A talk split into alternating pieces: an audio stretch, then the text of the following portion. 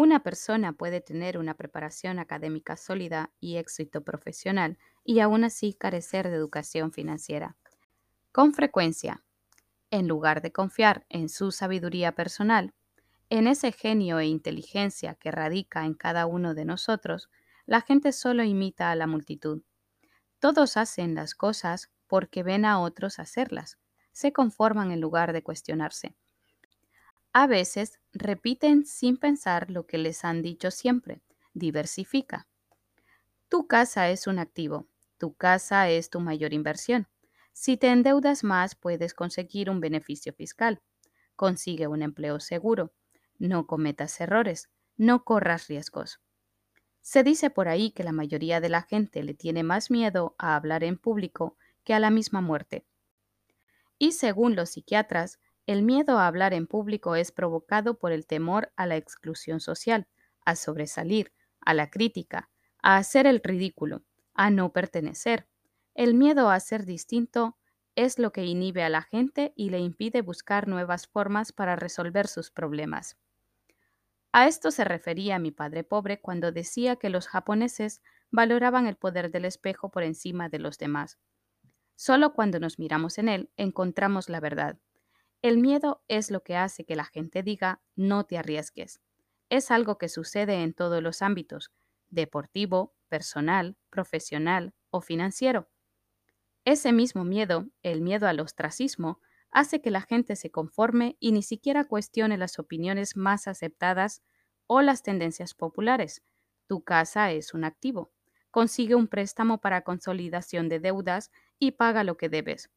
Trabaja más Consigue un ascenso. Algún día seré vicepresidente. Ahorra dinero. En cuanto obtenga un aumento, compraré una casa nueva para la familia. Los fondos mutualistas son seguros.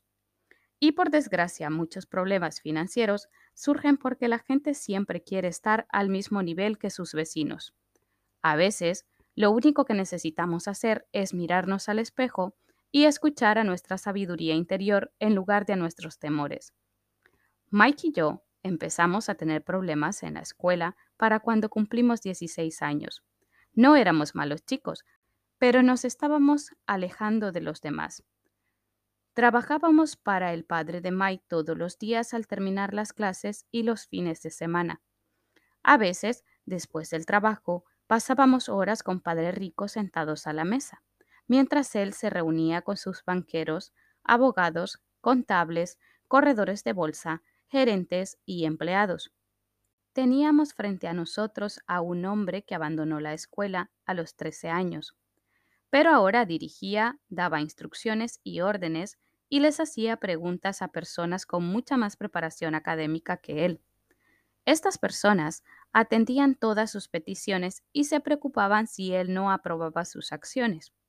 Era un hombre que no siguió a las multitudes, que llegó a sus propias conclusiones y que detestaba la frase tenemos que hacerlo de esta manera porque así lo hace todo el mundo.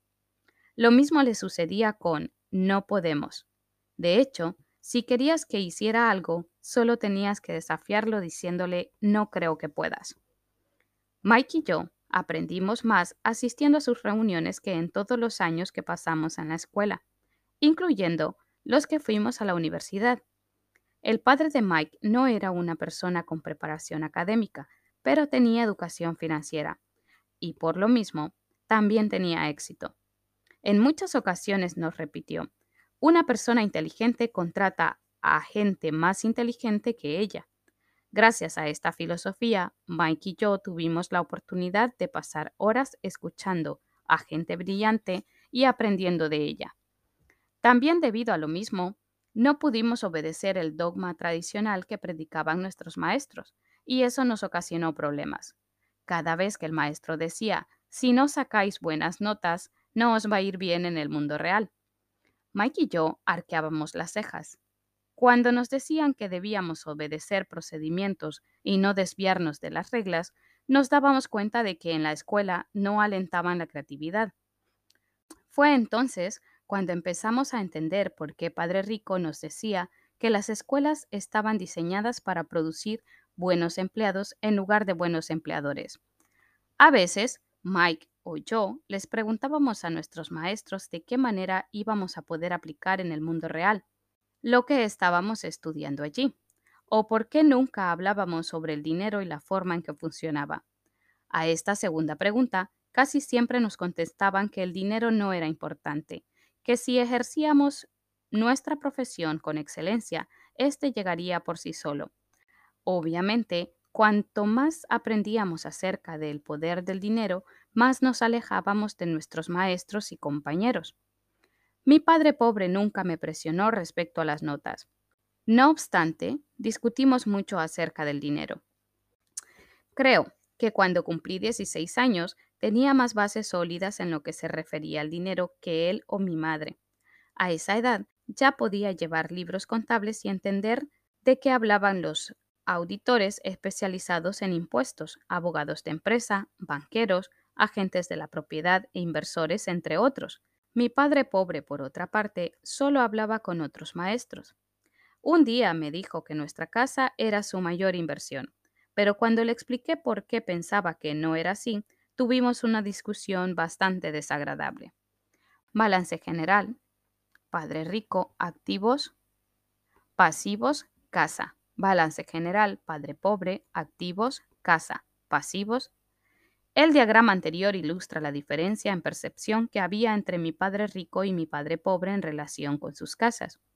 Uno pensaba que su bien inmueble era un activo, el otro que era un pasivo. Recuerdo el día que dibujé el siguiente diagrama para mostrarle a mi padre pobre la dirección del flujo de efectivo. También enseñé los gastos secundarios que implicaba ser dueño de una casa. Un inmueble de mayor tamaño significaba más gastos, por lo que el flujo de efectivo continuaba saliendo a través de la columna de gasto. Estado financiero, ingreso, gasto, pago de hipoteca, impuestos sobre la propiedad, seguro, mantenimiento, servicios. Hasta la fecha, la gente continúa cuestionando mi noción de que una casa no es un activo. Sé que para muchas personas una casa representa la mayor inversión de su vida y un sueño personal. Y sé que naturalmente ser el propietario de tu propia casa es mejor que no tener nada. Pero solo trato de ofrecer una alternativa a este dogma tan arraigado. Si mi esposa y yo fuéramos a comprar una casa más grande y ostentosa, sabríamos que no podríamos considerarla un activo. Sería un pasivo porque nos obligaría a que saliera dinero de nuestros bolsillos. Pues bien, este es mi argumento. En realidad no espero que toda la gente esté de acuerdo conmigo, porque sé que una casa es algo que provoca emociones fuertes. Y cuando se trata de dinero, lo emocional tiende a disminuir la inteligencia financiera. Por experiencia personal, sé que el dinero tiene la capacidad de hacer que toda decisión se vuelva un asunto emotivo. En lo que se refiere a casas, la mayoría de la gente trabaja para pagar una vivienda que nunca llega a pertenecerle. Dicho de otra forma, Casi todo el mundo compra una casa nueva cada cierto tiempo y en cada ocasión incurre en un nuevo esquema de pago a 30 años para cubrir el anterior. A pesar de que la gente recibe beneficios fiscales sobre los intereses por sus pagos hipotecarios, también deben pagar todos sus otros gastos con el dinero neto que les queda después de impuestos, incluso después de que hayan terminado de pagar la hipoteca. Los padres de mi esposa se quedaron conmocionados cuando los impuestos de su vivienda se incrementaron hasta mil dólares al mes. Como eso ocurrió después de que se jubilaran, el aumento significó una gran carga en su presupuesto para el retiro. Al final se tuvieron que mudar. El valor de las casas no siempre sube. Tengo amigos que deben un millón de dólares por una casa que actualmente se vendería por una cantidad muchísimo menor. Las mayores pérdidas son las que se producen por dejar pasar oportunidades. Si tienes todo tu dinero vinculado a tu casa, tal vez te verás forzado a trabajar más porque tu capital continuará agrandando la columna de gastos en lugar de añadirse a la de activos, es decir, el clásico patrón de flujo de efectivo de la clase media. Si una persona joven colocara más dinero en su columna de activos desde el principio, los años de vejez le serían menos difíciles. Para entonces, los activos habrían crecido y estarían disponibles para cubrir gastos. Con mucha frecuencia, la casa en que uno habita solo sirve como un vehículo para solicitar un préstamo hipotecario para pagar los gastos que se van acumulando. En resumen, tomar la decisión de poseer una casa demasiado costosa en lugar de comenzar una cartera de inversiones tiene sobre el individuo un impacto que se manifiesta en, por lo menos, las tres maneras siguientes. Pérdida de tiempo durante el que otros activos podrían haber aumentado de valor. Pérdida de capital adicional, que pudo invertirse en vez de utilizarlo para pagar los elevados costes de mantenimiento relacionados directamente con la casa. Pérdida de educación. Con frecuencia, la gente incluye su casa, sus ahorros y sus planes de pensiones en la columna de activos. Como no tienen dinero para invertir, sencillamente no lo hacen. Lo anterior implica que nunca acumularán experiencia en inversiones y por eso la mayoría de las personas nunca llegan a ser lo que en el ámbito financiero se conoce como inversores sofisticados.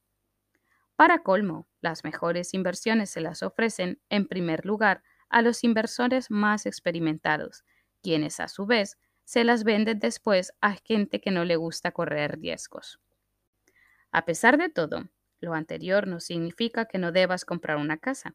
Lo que quiero decir es que debes entender la diferencia entre un activo y un pasivo. Si yo quiero una casa más grande, entonces primero debo adquirir activos que generen el flujo de efectivo para pagarla. El estado financiero personal de mi padre pobre es reflejo de la vida de una persona que terminó atrapada en la carrera de la rata. Su gasto se equipará a su ingreso y eso le impide guardar lo suficiente para invertir en activos. Como resultado, los pasivos siempre son mayores. El diagrama que aparece a continuación a la izquierda muestra el estado financiero de mi padre. Una imagen vale más que mil palabras. Aquí se muestra que sus ingresos y sus gastos son equivalentes y que sus pasivos son mayores que sus activos. El estado financiero personal de mi padre rico está a la derecha y refleja los resultados de una vida dedicada a invertir y minimizar los pasivos. ¿Por qué los ricos se vuelven más ricos? Al analizar el estado financiero de mi padre rico, podemos ver por qué los ricos se vuelven más ricos. La columna de activos genera ingresos más que suficientes para cubrir los gastos y el balance se reinvierte en la misma columna. Esta sigue creciendo y por lo tanto los ingresos que produce también se multiplican. Como resultado, los ricos se vuelven más ricos. ¿Por qué la clase media tiene dificultades? La clase media se encuentra en un estado permanente de contrariedades. Los ingresos principales de la gente que pertenece a este sector provienen de su salario. A medida que los sueldos aumentan, también lo hacen los impuestos. Los gastos tienden a incrementarse en proporción al salario. De ahí proviene el concepto de la carrera de la rata. La clase media considera que su casa es un activo primario y por eso no invierte en activos que produzcan ingresos. Este modelo, en el que la vivienda es considerada una inversión, y la filosofía de que un aumento de sueldo implica que es posible comprar un inmueble mayor o gastar más, es la base que sustenta a nuestra endeudada sociedad actual. El incremento en el gasto conduce a las familias a incurrir en deudas más grandes y les produce mayor incertidumbre financiera a pesar de que, al mismo tiempo, están progresando en sus empleos y reciben aumentos de sueldo con regularidad. Es un estilo de vida de alto riesgo, producto de la educación financiera deficiente. La pérdida masiva de empleos en tiempos recientes prueba lo vulnerable que es en realidad la clase media en el aspecto económico.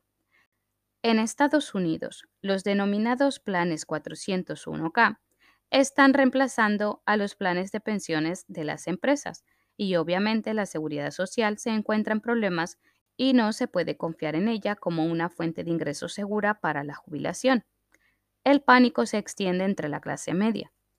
Los fondos mutualistas son muy populares hoy en día porque se supone que representan seguridad y porque sus compradores regulares están demasiado ocupados trabajando para pagar sus impuestos e hipotecas, ahorrar para los estudios universitarios de sus hijos y para pagar las tarjetas de crédito.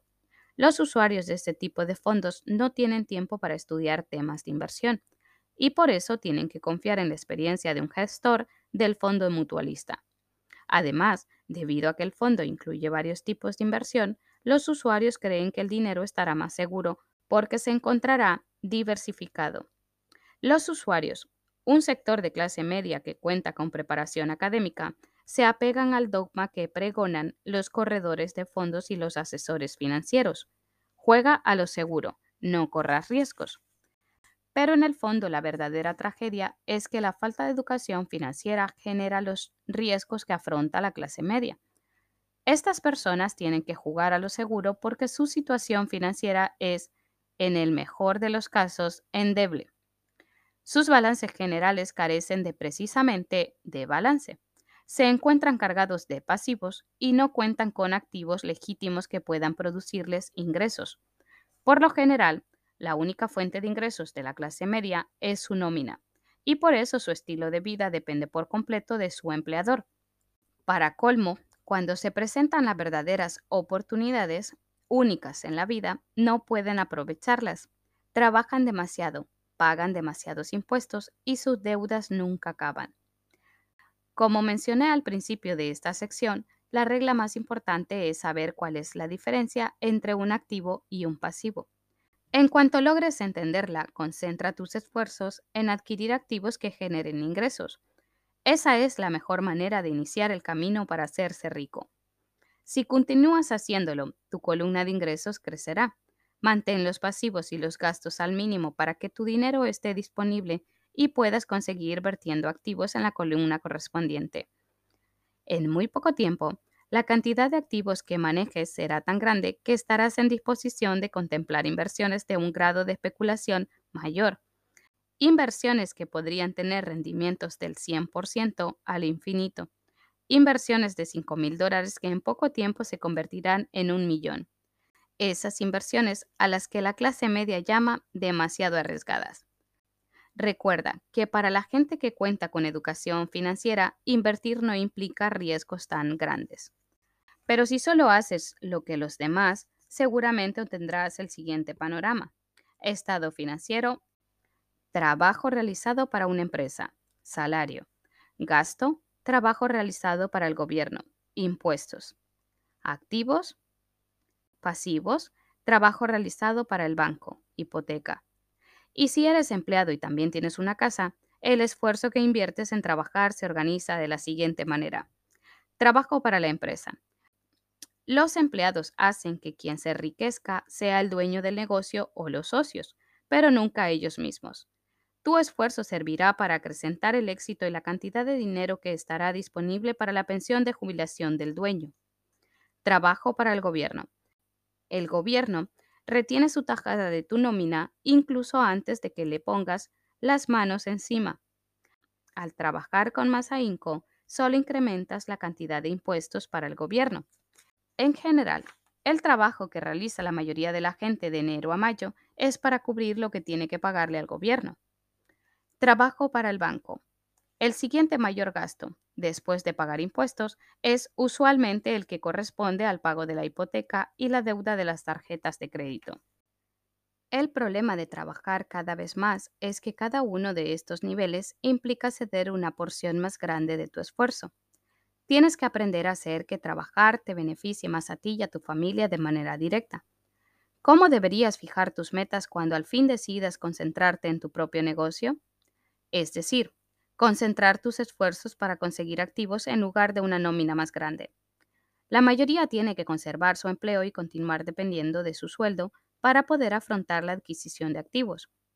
Y a medida que crezcan los activos, ¿cómo se medirá el alcance del éxito obtenido? ¿Cómo puede saber una persona que ya es rica, que ya alcanzó la riqueza? Además de tener mis propias definiciones para los conceptos activos y pasivos, también tengo una noción específica de la riqueza. En realidad la tomé prestada de un hombre llamado Buckminster Fuller. Algunos lo consideran un charlatán y otros un genio.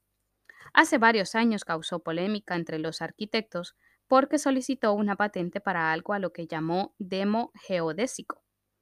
En su solicitud, por cierto, Fuller también mencionó algo acerca de la riqueza. Al principio parecía un poco confuso, pero al seguir leyendo empezaba a sonar lógico. La riqueza es la capacidad de una persona para sobrevivir cierta cantidad de días a futuro, o dicho de otra manera, si dejara de trabajar hoy, ¿cuánto tiempo podría sobrevivir?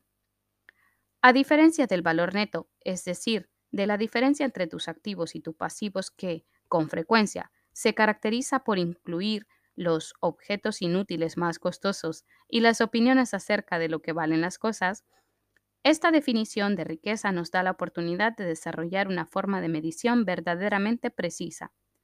En este momento yo podría medir y saber en dónde me encuentro en relación con mi objetivo de volverme independiente en el aspecto económico. A pesar de que el valor neto de una persona a menudo incluye activos que no producen efectivo, como artículos que compraste alguna vez y ahora están cubriéndose de polvo en el garaje, la riqueza mide cuánto dinero está produciendo tu propio dinero y por tanto cuál es tu capacidad de supervivencia financiera. La riqueza es la medida del flujo de efectivo de la columna de activos, comparada con la de la columna de gasto. Usemos un ejemplo. Digamos que en mi columna de activos tengo un flujo de efectivo de mil dólares al mes y que mis gastos mensuales ascienden a dos mil dólares. ¿Cuál es mi riqueza? Volvamos a la definición de Buckmaster Fuller.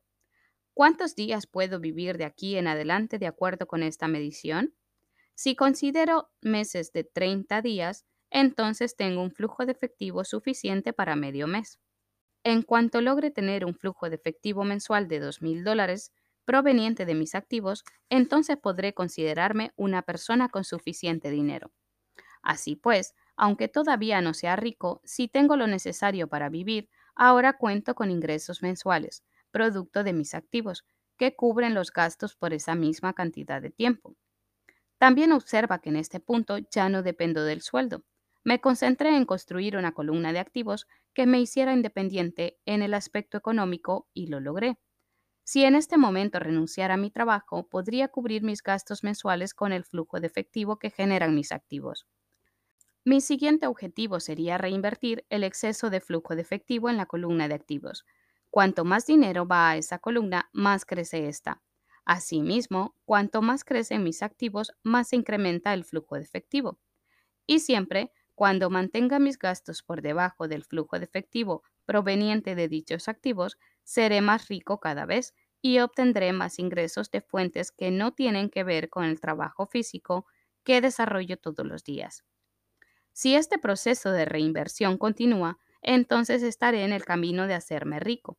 Recuerda lo siguiente, los ricos compran activos, los pobres solo incurren en gastos. La clase media compra pasivos que cree que son activos. Entonces, ¿cómo empiezo a concentrarme en mi propio negocio para dedicarme solo a él? ¿Cuál es la respuesta? Escucha al fundador de McDonald's en el siguiente capítulo.